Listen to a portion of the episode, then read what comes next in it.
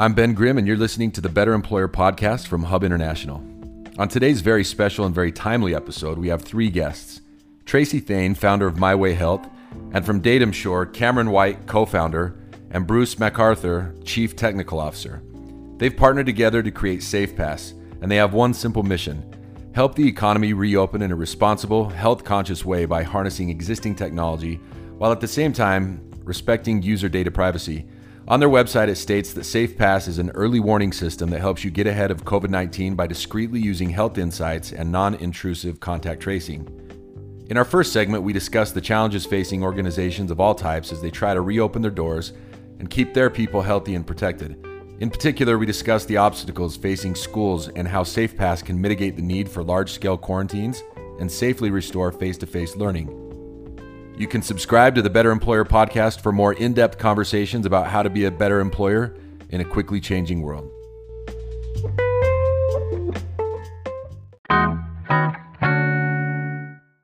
All right, today we're here with Cameron, Bruce, and Tracy with SafePass.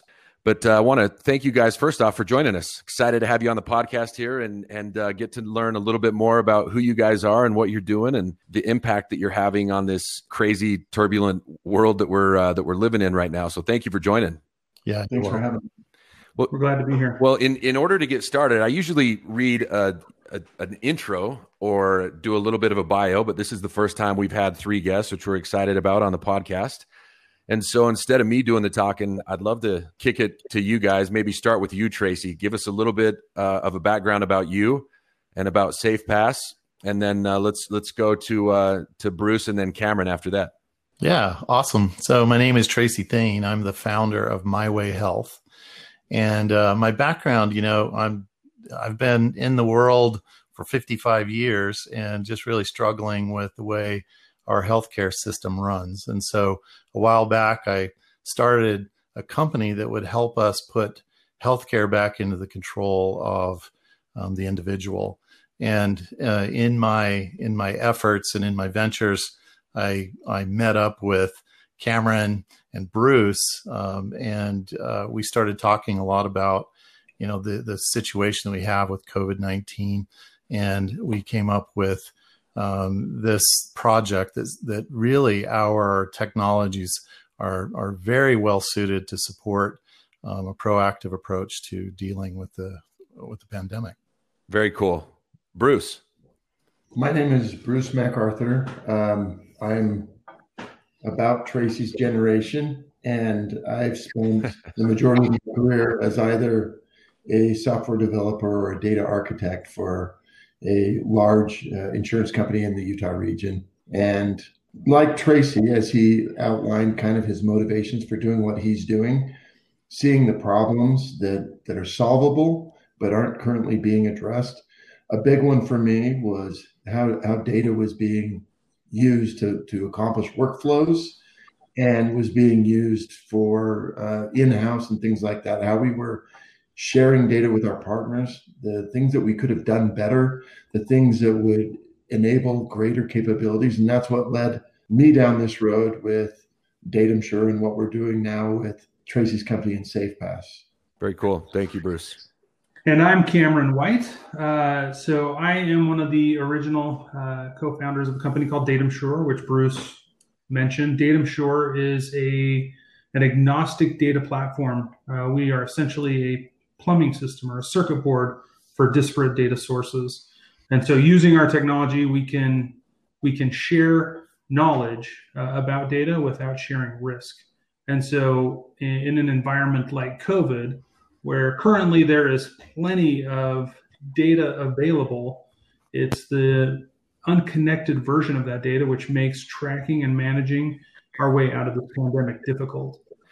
Very cool. Thank you. You all of you brought up COVID, and obviously that's a hot topic right now, and sometimes feels like the tail is wagging the dog, but nobody knows where the tail and nobody knows where the dog is, and we're all just we joked around a little bit earlier about building the plane while we fly it, and it feels like a little bit of that is going on right now, and it's really interesting to learn a little bit about your technology and the ideas and strategy that you all have to kind of help solve for that problem a little bit.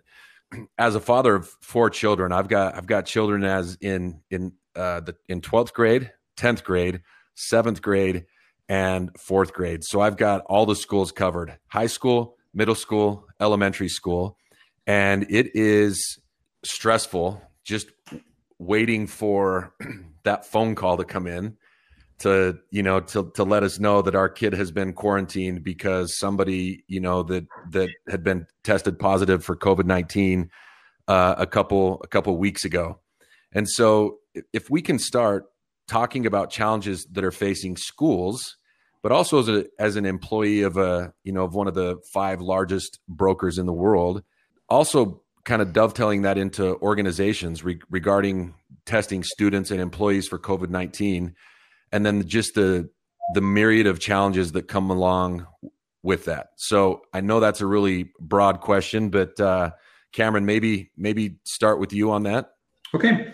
So I, like you, I have 4 kids. I have a junior, a sophomore, a 7th grader, and a 3rd grader. So we line up almost the same. Yeah. But my kids, I have 2 kids at 2 different high schools. I have a kid in middle school and a kid in elementary. So I actually have optics into 4 different schools and how they are managing this pandemic. In Utah, at the onset of school, the Department of Health with the Board of Education put out a document that was kind of a guideline document to help these schools manage and work around COVID. When I was approaching the school or the school year, and I'm talking with my wife, I felt like we had to choose as parents between the mental health of my children and the physical health of my children. Exactly. But I couldn't choose both. Yep. I just had to choose one. And I was like, this is crazy. And so as we dove deeper and met with individual schools, we learned very quickly. And we talked with the head of the Utah Board of Education. We found out that each school, even though they have general guidelines, how they manage those differs from school to school to school. So there's no continuity in that process. And so it is a bit daunting. I had those same concerns that you had. And so creating SafePass allows for, jump in with me, Tracy. Yeah, definitely. So let me pick up from there, because, you know, at the end of the day, when we look at what's going on in our society, we recognize how important it is that we kind of get back to, I guess you could call it a new normal, but, you know, we are looking at our economy right now as, you know, being super important. The challenge that we have is that everything is against the economy. If kids don't stay in school, parents have to be at home managing those kids. And even if they're at home with the kids, their productivity is probably being impacted. And so when we think about the safety, and, you know, to Cameron's point, you know, we have this situation where we have to choose between mental health and physical health. And that's not, it shouldn't be the choice. The choice should be, how do we proactively approach this so that we can keep our kids in school, keep the economy moving, but do it all as safely as possible. So one of the things that we've noticed, so Cameron mentioned this 102 pages of guidance that we got from the state, or that all of the LEAs or schools were getting from the state. And that's a living document that has grown, but it has the force, my understanding is it has the force of law. And we use that as a template to operate within, because what it describes is a lot of tasks and workflows in order to not only for interdiction, but also as part of the workflow. Now that you found somebody who's tested positive, what do? You've communicated this to the local departments of health, who communicate upstream to the Department of Health. And you also have to do contact tracing. And this is going to be a trusted individual at the school. So the school nurse, or a director of a charter school, or an administrator. The problem is this takes time, and time is what's working against us. So when we talk about waiting for that call from school, as of right now, it's not if, but when. It's breaking on our shores now. Where I live now at my kid's school, it's shut down because they've been exposed. My wife is a nurse. We wash our hands religiously. We wear masks, but we have no way of knowing if we've made a mistake that will allow the virus through. more and more as time goes by, everyone is taking precautions and using PPE or their version of it, and it's not giving us any more visibility into the problem.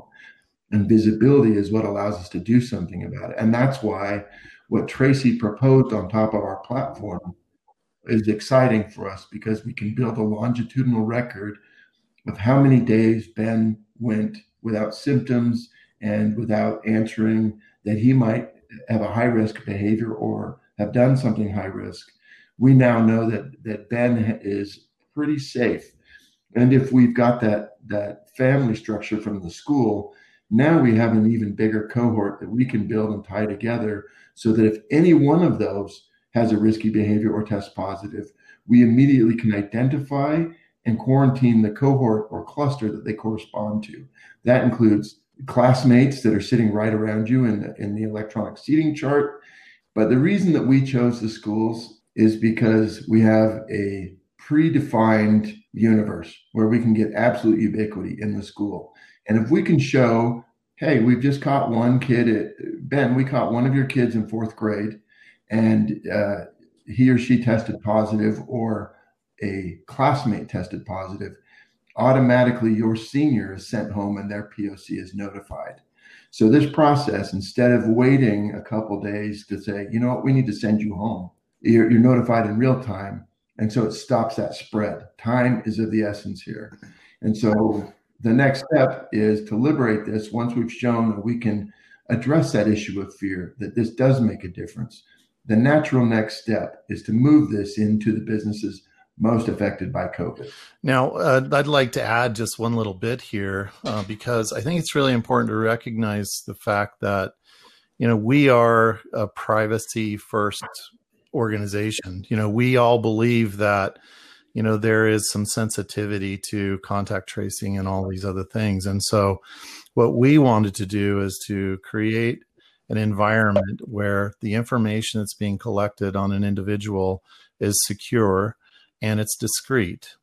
And what that means is that if we know someone has come into contact or potentially come into contact, we're not disclosing any information that is private to that individual. So we're not outing anyone, if that makes sense. Yeah. So I actually had a question about that last night when my wife and I were talking about the process. And Bruce, it was interesting to hear you talk about time is of the essence. Somebody that is not one of my children, a gym that I exercise at, I was talking to a senior in high school last night, and he was explaining to me, I joked around with him, he works at this place, and I said, long time no see, where have you been?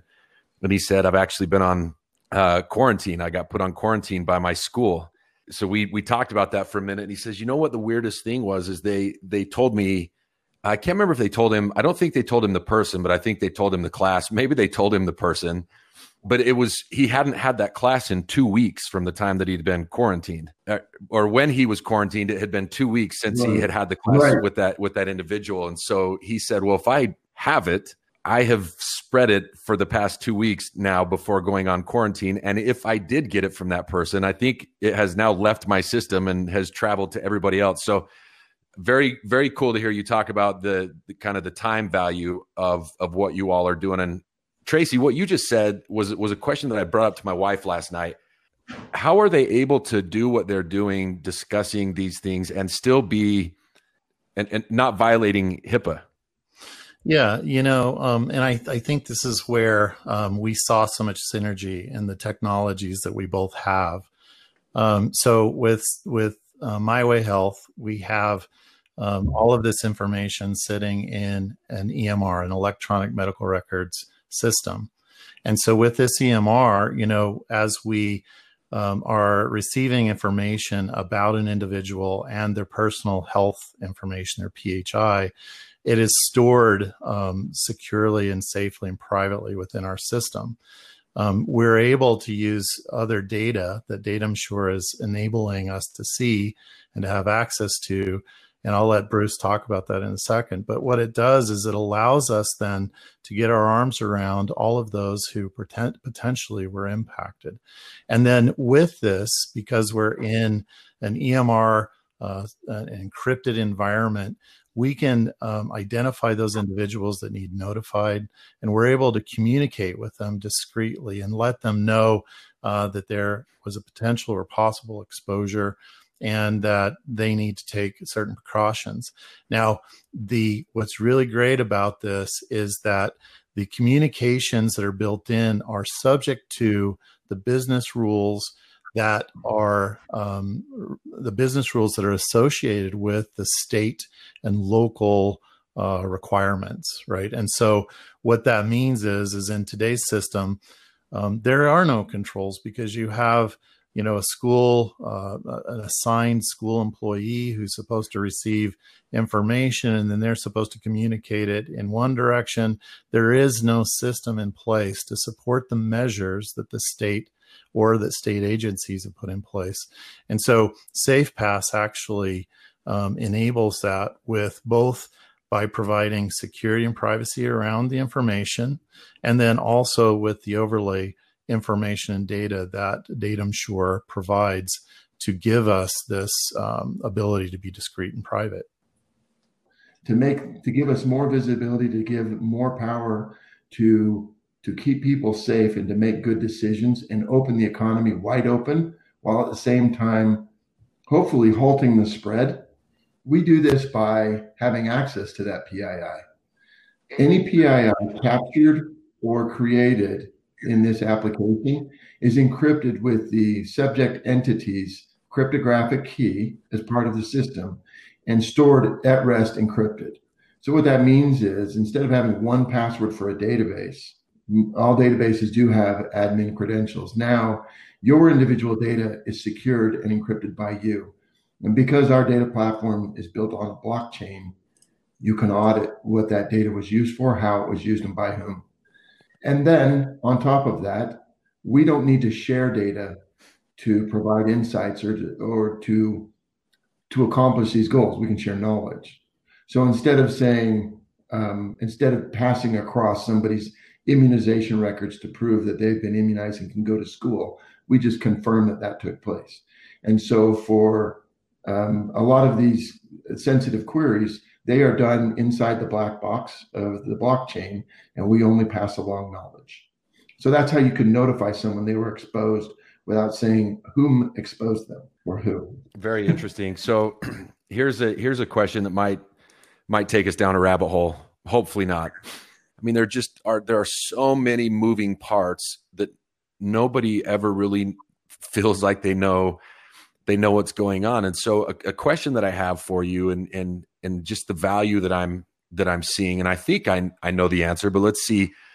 Using my own children again, my senior plays on our high school soccer team, and one of their starting forwards received a phone call that she had been sitting next to somebody that was quarantined, or that tested positive for COVID-19. And therefore she was quarantined for the next 2 weeks. And her parents said, well, can we go get a test to prove that she doesn't have it? And they said, no, she's quarantined for 2 weeks. They went and got the test anyways and found out that she had the antibodies. So she obviously had it at some point. She has the antibodies. And they asked if she could now go back. They said no. So the test really didn't do a whole lot for her. She still missed 2 weeks of school. She missed 2 weeks of soccer because somebody sitting next to her had COVID-19. So my question is, does your system have the capability of remembering that? And could it potentially shorten the quarantine timeframe? Because one of the things we haven't talked about yet, and we will get to, is you're doing this daily monitoring where parents or people are putting in their kind of their vitals, their statistics of their health. So it has the ability to know how you're progressing. If you're not showing any symptoms after 3 or 4 days, I see your software potentially being able to reduce the time frame that they're in quarantine. And then furthermore, will it remember that this person has already had it, or they've had they've had a test done and we know that they have the antibodies, therefore they're not going to be quarantined? That's a really long-winded, I set up the story a little bit and then asked the question. It took a minute to get to the question, but does that make sense? And is your software able to do that? I'm happy to take that for a little bit, Ben. I think actually you asked the question beautifully, because in real time, we're seeing the actual pain of this. I had the opportunity a week ago to go to a board meeting with Canyon School District here in the Salt Lake Valley. And in that board meeting, I mean, it was a hot meeting, meaning the media was there, angry parents there with posters. And we learned through that process that as far as the workflows go within the school system, every single child or student or faculty who is tested positive or is presumed tested positive, it takes the school administrators 4 to 5 hours per student to identify and build that cohort and do the contact tracing. And then it's one way. That one way actually is very problematic. So now this is 2-week-old information, but using that same school district, they had 8 students who had tested positive for COVID. And because of those 8 students tested positive, they had 450 students home on quarantine. To that point, I mean, that's an out-of-whack ratio. But well, and that circles back to your very first point you made too about physical and emotional. You shouldn't have to choose one or the other. Right. So with that, there's no way to your point to go back the other way with that. So if those 8 kids are separated or sent home or quarantined, and they get tested, and all the 450 kids are sent home and tested, and let's say 90% of them are tested negative. Well, currently on the workflow, I mean, our administrators and teachers are at a tipping point. They're breaking under the stress of this anyway. They don't have enough time or hours in the day to reverse that, right? So what our system would allow that is we have proactive contact tracing, and then we can reverse that. Meaning, okay, you 450 kids, you're now on quarantine, go home. Here's your assignment. Here's what you need to do, which is actually for me as a parent, incredibly helpful. Absolutely. 2 examples to that point. I don't mean to talk so much. My daughter also plays soccer at her high school. And there was a girl on the JV team that tested positive. And the school, I watched them fumble a little bit what to do, how to do it. They ended up quarantining just the JV kids and not the varsity kids, even though they all practice and play together. But there was a line in the family was drawn, right? Which was fine. Another example, my middle school girl came home from school one day and she's like, "Daddy, you know that kid, we'll call him D. My buddy D, there's a kid on his football team that tested positive for COVID." And I said, "Well, was D at school today?" "Yeah, I sit by him in history and math." "Well, is D at risk? Do I need to quarantine you? Where do we go? How do we do it?" She's like, "I don't know, Daddy, you tell me." Right? And so that clumsiness there creates some problems. So if I as a parent could pull up an app, a SafePass app, and it says, okay, third child Stella, you actually came in contact with D, who is at risk. So because of that, Stella, you need to go get tested. And then I take her and she gets tested and it comes back negative. It could report to the system and let everyone know that Stella is clear and she could go back to school. As well as everybody who was contact traced off her would be automatically notified instead of waiting for the physical process, which we have right now, where the POC, amongst all the other hundreds of phone calls that person is making that day, they're also getting people back to school and ending that disruption.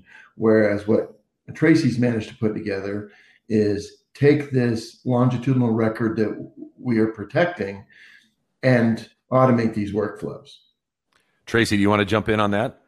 Yeah, definitely. I think this is the magic behind it all, right? Because when you consider this idea of closure versus a prescribed quarantine, and then the retraction of the quarantine, it makes so much difference. We had an opportunity to meet with the Utah Department of Health and have a conversation about how they are being more proactive in supporting schools with face-to-face learning. And when they heard the word proactive, they kind of put them all at pause. Like, what do you mean proactive? We barely have the bandwidth to inform people or to open a case on COVID and to do an investigation around the contacts that this person may have been around. And so the idea of being proactive and being able to then support people in a who may be showing symptoms doesn't even hit their radar because quite frankly, there are no tools available for them to support that breadth of work. With the automation that we have built, we're able to program in so think about it this way. You have all of these physical processes in place to mitigate your risk around COVID. But today there are no digital processes to measure the effectiveness of those physical efforts. And so what we're able to do is when we identify there has been a physical instance occur, we're able to then say, use data to then capture and quickly react or quickly respond, I should say, to that level of threat and provide appropriate level of measures. So instead of an entire school closing or an entire 450 students going home for 2 weeks, we're able to, automate that process of identifying and then prescribing a response, and then even retracting a response in the case that there was not an exposure. So the automation is absolutely magic to what we're doing here. One other thing that we need to mention is DatumSure's job behind the scenes is, we don't want to delve too deeply in what we're doing in this state, because it might be different in every other state, but we're pursuing a deeper partnership with the state organs, and to that end, getting connected to the lab test data. So the lab test data in our state and in every other state, that data is reported to them, and then they use that in their workflow. And sometimes there's a delay, but nobody notices because this process is so manual. That's still way ahead of time. And in our system now, there'll be a lot of pressure to speed up kind of that consumption of that lab test data, because as soon as we have access to it and connect it to Danny or Timmy, we can either say, hey, all 450 are cleared to go back to school right this second, before even Danny finds out he's clear, or 20 of you are stuck, you're 2 weeks off. But at least we know that, and it's precise. And so it is a constant process.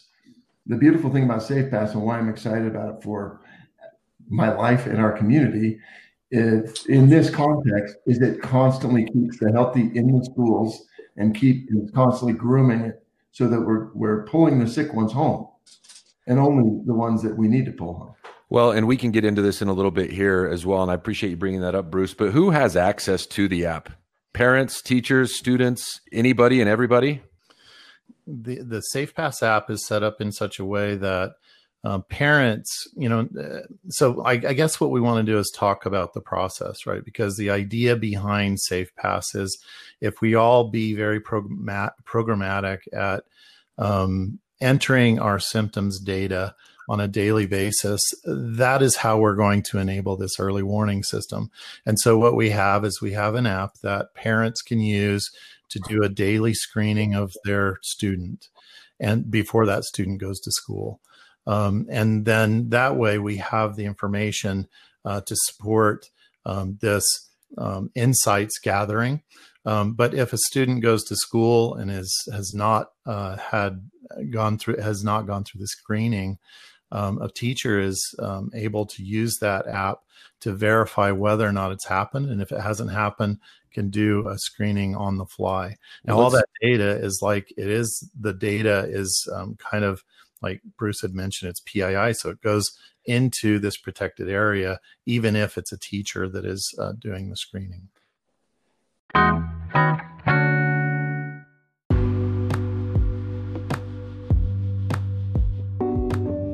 Hey, this is Ben again. I hope you've enjoyed the conversation in our first segment. The topic of reopening schools amidst a pandemic is obviously a sticky one. And as a father of four, I hate having to choose between the mental and the physical health of my children. So I'm personally very excited to learn about innovations in the tech sector that will hopefully provide businesses and schools with a much better solution. If you have any questions about SafePass, or if there's a topic in mind you'd like to see us discuss on a future episode, please click the message link on our anchor.fm page and drop us a line. You can find our page at anchor.fm/hub-international. Again, that's anchor.fm/hub-international. In our next segment, we discuss the user experience of SafePass and how it works in real-world situations. I hope you can stick around.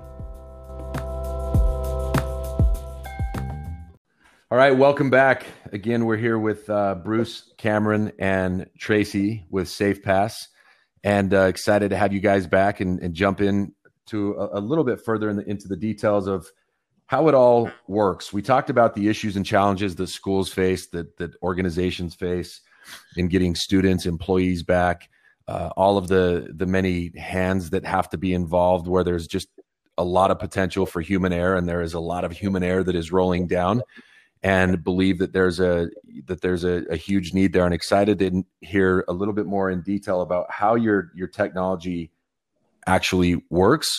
And we'll spend a little bit of time on that, and then talking about the implementation.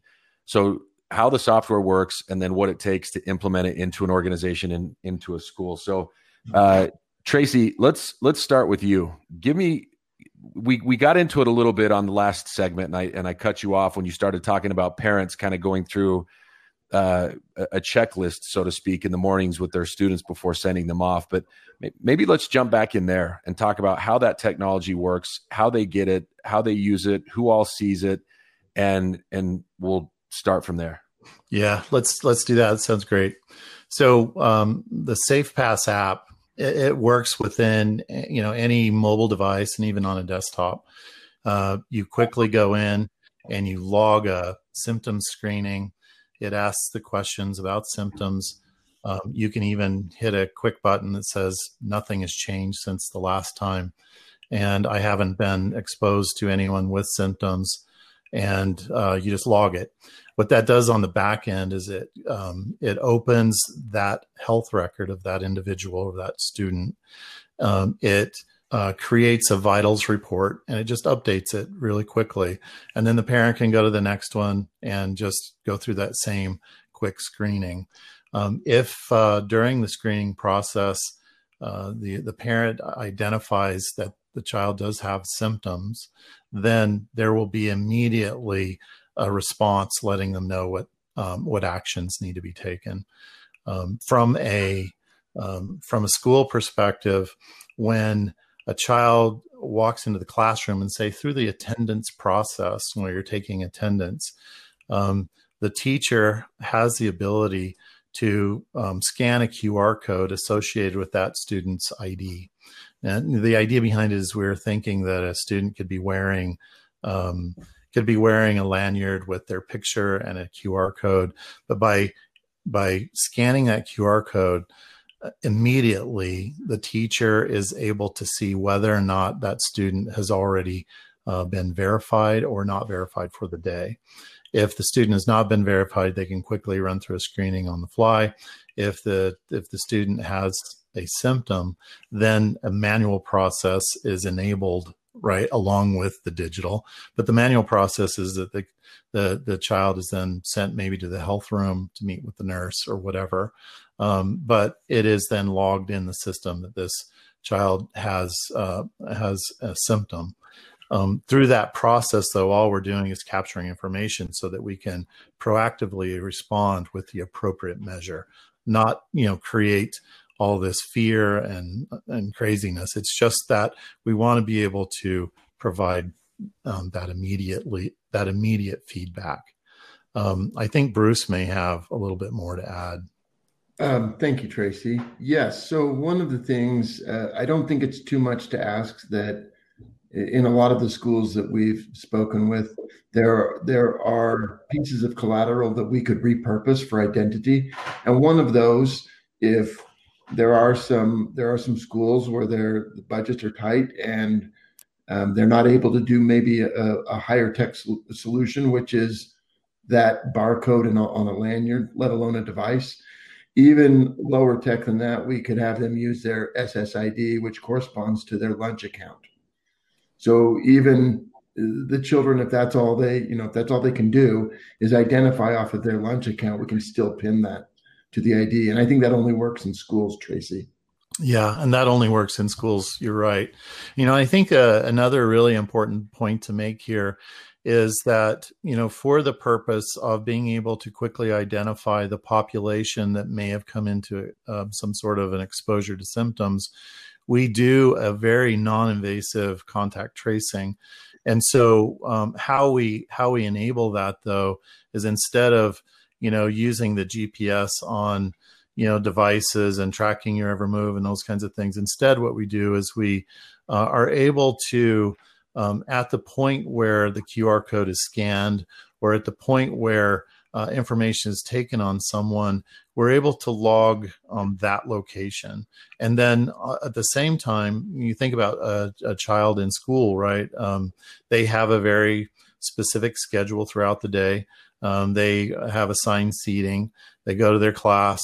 They sit in their seat. We're able, and this is another area that this is enabled through the support of DatumSure, but we're able to then kind of map where a student is during the day, where they sat, so that we're able to prescribe a response rather than just an entire school closing. So we're creating a matrix of data where we're able to see the symptoms and the overlay of where that student was during that day. So specifically how we accomplish that is in each school, they'll have a SSIS and an LMS.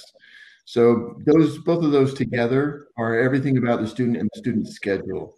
We just need the aspects of that to say, here's mom, here's dad, here's siblings, and the schools that they're in, as well as faculty and staff, because they're all kind of part of that community spread matrix. And then additionally, we would have enrollment. So here's the classes that the students are going to be in. They're expected to be from 8 o'clock to 9 o'clock, from 9:10 to 10 o'clock and on. We need to know if they were there that day or if they were tardy or if the teacher was there or had a substitute, so that we don't accidentally quarantine, over quarantine or under quarantine, if that makes sense. Yeah, very interesting. So how that's from a student and a school perspective, the parent is going through the assessment through the checklist. If the parent fails or refuses to do it, somebody at the school can do it. And so I want to transition that into organizations. But first, by law, does there have to be an opt-out option? From what you are seeing, are you seeing this viewed as a you must do this if your kid comes back to school? Or kind of expand on that a little bit for me if you guys can. You know, mandates are interesting because I think within every school, they have different level of understanding of a parent's willingness to support protocol. And so in some schools, you might find that they have a little more control over the mandates than maybe other schools. And then when you think about physical protocol versus digital protocol, you know, physical protocol, they'll absolutely have control over. But when it comes to data and privacy, that's where you kind of get into a place, kind of a red zone, right? Where when it comes to taking data about your kids or having data about where they're you know, where they are and what they're doing, all of a sudden that kind of ignites a whole new level of discussion within the parent community. And so I think that schools are being very careful and cautious about how they approach families, and they base it off of their knowledge and understanding of families. And so part of what we're able to do to support them is we're able to provide them with a tool where we can do a COVID-19 risk assessment, which helps us understand the behavior and attitudes of families and really just help them know how best to communicate to those families and whether or not certain things can or cannot be mandated. I think ultimately it's opt-in. I mean, everyone's going to be different. However, the opt-in aspect of this is tied to motivations to people on either side of the issue. If you want to be safer than you currently are, use this system because it's an extra precaution that provides visibility for the first time. Additionally, now any data involved in this is safer than it is in the manual system, meaning now there's The POCs right now have a list of students who are infected and that need to be notified to the state and then the students themselves and anyone they've come in contact with. Want to bet that's a really bad opportunity for gossip or for even bullying or for, you know, kind of just not the optimal social behavior, much less a PII risk of having a physical copy of that data. And then the parents on the other side who just want unfettered access to the economy because they're concerned about it from that point. If you want to do that, then do this least obtrusive of all the things that you're doing. Do this self-check at home for your students and yourself, and then you can reuse it throughout the day. You don't have to go someplace and get scanned and get a sticker, and then go to your dentist and get scanned and get a sticker. This is more convenient, more effective, and more efficient for all involved. So it's aligned towards everyone's best interest or their particular motivations. Right before school started, we were meeting with some of the charter schools in the state, and we were talking about, you know, the use of PPE. They were giving us tours of their schools and of their classrooms and how they're going to manage this process. And even checking temperatures at the time or wearing masks. At our first meetings, they're like, there's no way that we can require the kids to wear masks. That'll never fly. We're never going to do that. And then as we got a week out, they're like, well, it might be helpful. And they're like, if you don't wear a mask, you're never allowed on the campus, right? And so I think with this system, right now, let's say the buy-off on this is at 20%. You mentioned that there's 100% more visibility on that 20% if they're using it. But I think as a case is caught, if I'm on the fence of whether to use SafePass or not, I'm like, I don't know if I want to do this. And all of a sudden I find out that the school's safer, where they caught someone and they quarantined and it allowed the soccer season to continue or it allowed a football season or whatever, then I think your organic buy-in will just grow exponentially over time to make buy-off percentages that much greater. I agree, and it's in a nutshell. This once people see that particular metric, which is something you've never seen before where you've prevented it, where you've prevented someone from going to school and spreading it before they even get to the bus stop, before they're having an off-site private homecoming party. Now you've caught it before it spread, and when you have any of those metrics, it's going to start to give people confidence and evaporate fear. And to Cameron's and Tracy's point, I think that more people will opt in. Yeah, and it seems like to me that schools and organizations should be highly interested in something like this because, you know, I've had as I have conversations with employers, neighbors, friends, family about, you know, we talked a little bit in the previous segment about the tail wagging the dog, but nobody knows where the tail or the dog is. It feels like so many decisions being made right now are to avoid lawsuits. And so everybody is just trying to, you know, protect themselves really financially. They're trying to protect organizations, schools, everyone's trying to protect. Yes, We're looking out for the, you know, for their health, for their well-being. We're trying to also protect people from that, but just these weird rules that you have going into places, and, you know, you got to wear a mask, you got to be 6 feet apart. So they put shields in, they put masks on, they're 6 feet apart. Somebody gets COVID, they still get thrown into quarantine, even though they're 6 feet apart. They still have, you know, shields on, and so, but it's this liability. It feels like this would help an organization. It would help a school. Say, listen, this is one additional step that we are putting in place to safeguard our employees, to safeguard our students, and to keep everybody safe. So seems like they'd be, you know, they should be highly interested. Let's transition that into, we spent really the majority of the first segment. It can be applicable to both school and an organization, but let's talk more about an organization. How does it work for an organization, for employees, rolling this out to the org? Cameron, do you want to take it? Yeah, I would love to. I can talk about this a little bit because this is something that, again, COVID has turned loose the wild, wild west. And I think everyone's doing their best to try and navigate through this, but it is varied for sure. I had the opportunity, I went to a restaurant the other day, and normally the capacity in the restaurant, let's say, is 250 people. Because of spacing, because of these measures, I mean, the people allowed into this facility was greatly reduced. There were people sitting out on the patio, which is great as long as it's not snowing or raining, which in our climate is a challenge, and right? Coming soon. Right. I mean, that's a very big reality for these business owners. My family, we own a bowling alley in downtown Salt Lake, and trying to open Bonwood Bowl safely is a bit of a challenge, right? Creating a way that, you know, starting in the school system where parents are getting accustomed to using this with their children gets a large percentage of the population familiar with the product or familiar with this system or this process. And again, once they've seen this work in the schools and know what it can do, and it's, you know, can embolden people to go back out into the economy and show what's possible. Now, when you have a hair salon or a restaurant, especially as we go into colder weather where that patio seating will no longer be available, and watch people invest in those propane patio heaters to try and extend that season as long as they can. Restaurants already have famously thin margins. We need to get them back to density. And I think I've gone to restaurants. My wife's a medical professional. I believe coronavirus can kill me, but I have to function in this world. And so I take the precautions.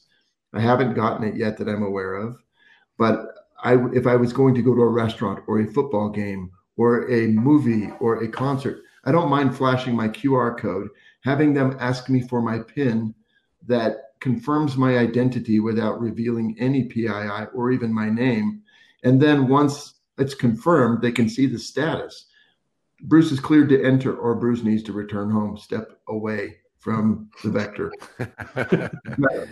But either way, wouldn't you go to a concert? Wouldn't you go to a movie theater if this was tied in to lab test data and I had a longitudinal record and your connection to me, like on LinkedIn or in any social media, you're 3 degrees away from me. So Bruce is infected, but I've not been exposed directly to him. So we're going to watch that. He's gotten tested. He's clear. We're all good. So now it's more of a proactive approach with visibility. And in businesses, as Tracy kind of laid it out, he'd set it up such that a business would register or onboard similarly to a school, but unlike a school, we're not trying to we don't need to know the structure of all the customers because it's kind of fluid. We would need to know the staff. And so we would have some sort of mechanism for connecting to that data so that when there's turnover, we're not quarantining somebody who no longer works there, or somebody who does work there didn't slip through the cracks, if that makes sense. We would have a current roster. So how long does it take for somebody to get signed up? Is there any possibility nowadays? And this is one of the things I'm writing down here is I just hear you, each of you talk and tell these different stories and different examples about the way the technology can be used. It's beautiful how innovative our society can be in times of crisis, the different things that we can come up with. And you know, it's a small example, but most restaurants now, they don't even hand out menus. You have to scan the QR code when you walk in and the menu pops up on your phone. What is the time? How long does it take for somebody to sign up? Is there any way that we could get to that point? Can it be done that quickly where a restaurant can say, hey, before we seat you, we want to scan your code. I don't have a code. What are you talking about? Here, if you do this, we'll get you signed up and then you can start becoming a member.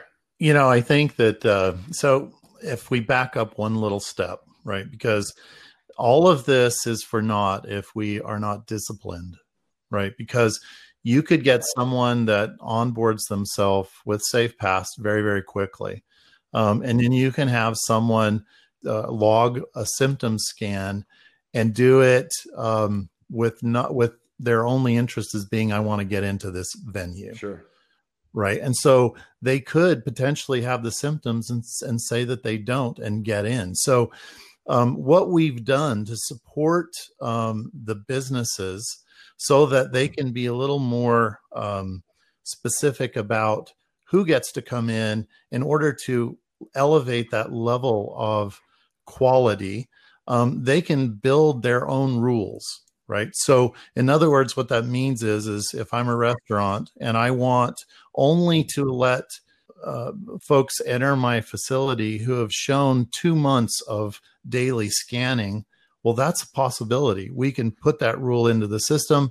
And so if you haven't been proving your health over a period of time, then potentially they can restrict you from entering. But in terms to answer your question, I mean, onboarding is super fast. You download the app, you put in your information, and your account is set up and ready to go. But when it comes to actually delivering the value that we're trying to put in place, it's about discipline, and it's about, you know, being able to get compliance to some rules that you've established in order to create that protected environment. Once we have the data in our system, and DatumSure will work closely with Hub to facilitate Hub in Hub's mission to bolster their client companies, we would, any company that wanted to onboard would be doing it through Hub. We would then connect to that data from Hub with that participating company's permission. But like Tracy's saying, we can't just start in without any visibility or without a frame of reference, meaning like, how do we know if people are healthy or not? We've got to have a frame of reference. And I think also the schools kind of help us get started in that approach, and the school and relationship with the local departments of health further augment that approach. As far as the pure just use of it at an organizational level, employees go through the same steps and processes that a parent would do with their students, correct? Yeah. In fact, it's one of those, you know, the idea around it is that we are going to protect the population around this environment. So if you are an employee or someone who visits that venue or that business quite regularly, you know, everyone is requested to utilize the tool so that they can log and register their safe practices. And so employees would do it, visitors to the facility would do it, customers would do it. And then that way we're able to really get a good feel for the community or the population that is in that particular organization. So the thing about this that I think is relevant to hit on at this point, I went and I had to get a haircut. And when I walked in to get a haircut, they met me at the door. They asked me some questions and they took my temperature. And then it was they let me in. But that testing was a one-stop. So in theory, it wasn't recorded. It wasn't recorded. There was no record of it anywhere. So if I went to another place, I'd have to do it again. In our system under SafePass, if I'm getting my kids ready for the day and I'm going through their system screening, I'm also going through mine. And if I do that once a day in the morning, the rest of the day, I went to any business where SafePass is required. I could show up, I could scan my QR code and get entrance, protecting my own PII into any of those places. So it's something like you wake up, you brush your teeth, you do your symptom scan, you go about your day. You don't have to do this at every stop. You don't have to do this at every restaurant. You don't have to retest. Right. You do it one time. Daily. Perfect. Thank you. Well, we're running up against the clock here, kind of running out of time, and I appreciate you guys jumping in and having this conversation and joining our podcast. And we'd love to have you guys back on again and provide any insight and just hear how things are going. But before we leave here, a couple key takeaways for me is something I think you said, Bruce, that it benefits both sides of the line as we're talking about schools and work for that matter. No matter what side of that divisive line that you stand on, whether there's too much control or not enough, this helps, again, from a school level as well as an employer level, an organization. But one of the things in parting here that Tracy, I'd love to have you kind of run and maybe end with a little bit, and then have you guys kind of give your parting thoughts of anything that we didn't cover that you feel like that would be beneficial for the listeners. But something we talked about, Bruce, earlier on, you talked about how the mask has become a symbol, and it has become kind of this divisive thing, whether, you know, you wear it, you don't wear it. And it's I mean, we've seen on the news some of the issues that it has caused, and kind of getting back to benefiting both sides of the line. Tracy, you had said that our personal liberties have become more of a priority, it seems like, than public safety. And I really think that your solution, that your software really helps address that and kind of take the heat off of that argument, so to say, and take some of the, you know, some of the pressure that's being placed there. You know, and when I mention this personal safety, you know, versus or personal preference for versus safety, the idea behind it is really about, at the end of the day, we need to fix the economy. We're all suffering right now. We have a lot of, you know, we have a lot of businesses that are struggling. We have people unemployed. We have so many issues. And we know that if we don't do something about it, it's just going to get worse from an economic perspective. And so I guess what my hope is that as people start thinking about the economy and the greater good of our population, that they will take into consideration that sometimes our personal liberties, we may have to just check a couple of them at the door while we work together to solve this problem so that we can bring the economy back into check. And, you know, on that note, you know, that's really where I stand. I'm a full believer in data privacy. And so you'll note that everything that we're talking about here, you know, we are talking about it by really securing the privacy of individuals. And I think, you know, that is part of the personal liberty that I'm talking about. And as long as everyone is understanding that we are going to protect their data, we're going to protect their privacy, we're hoping that they will have more confidence in the solution going forward. I love that. Thank you. Bruce. We're not asking people to trust us with their privacy. Rather than that, we're putting them in charge of it themselves, and in an immutably trackable way, they can see that they are in charge. Have you guys ever seen, like, on the Tour de France, where one cyclist, they're all cruising, they're tired. One guy at the head of the line crashes, and then everyone eats it on top of him. It's just yeah. So that first cyclist is COVID. And then behind that is the political differences between all of us and our family members and neighbors. And then behind that was the economy. And behind that's the mental well-being of all of us. I'm seeing this in adults as well as children who are being isolated socially. I think it's possible for us to protect people and the weakest of us while at the same time intelligently open the economy wide open, because we have death on one side and we have certain death on the other side if we don't take care of the economy. That's why that's a big motivation behind this, because if not this solution, someone else come forward with something that accomplishes the same goal and will help you. If we make a difference, if we can evaporate some of this fear, we're going to also see that people calm down in our communities. We're also going to see a lot of hope in our kids who have lost that hope. We're seeing people make different choices based on that lack of hope. And so this is something that I think, let's all work together. Let's incorporate feedback.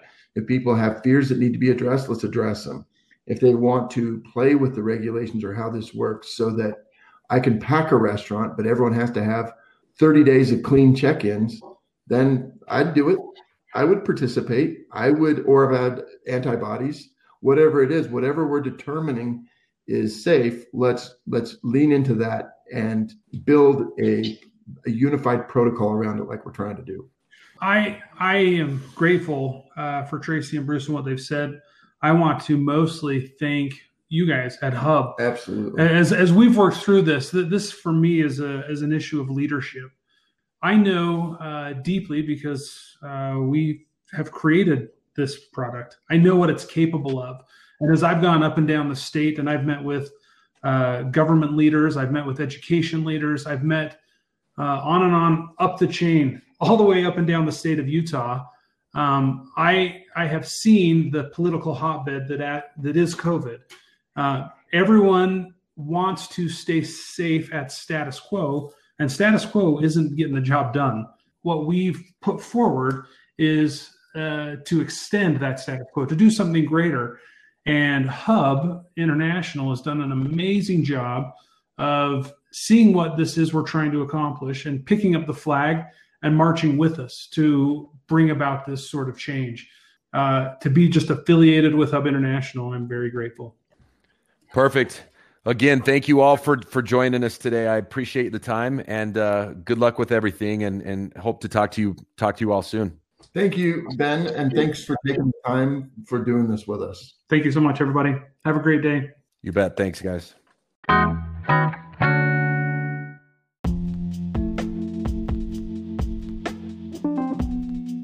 Hopefully, this conversation has been as fascinating for you as it has been for me.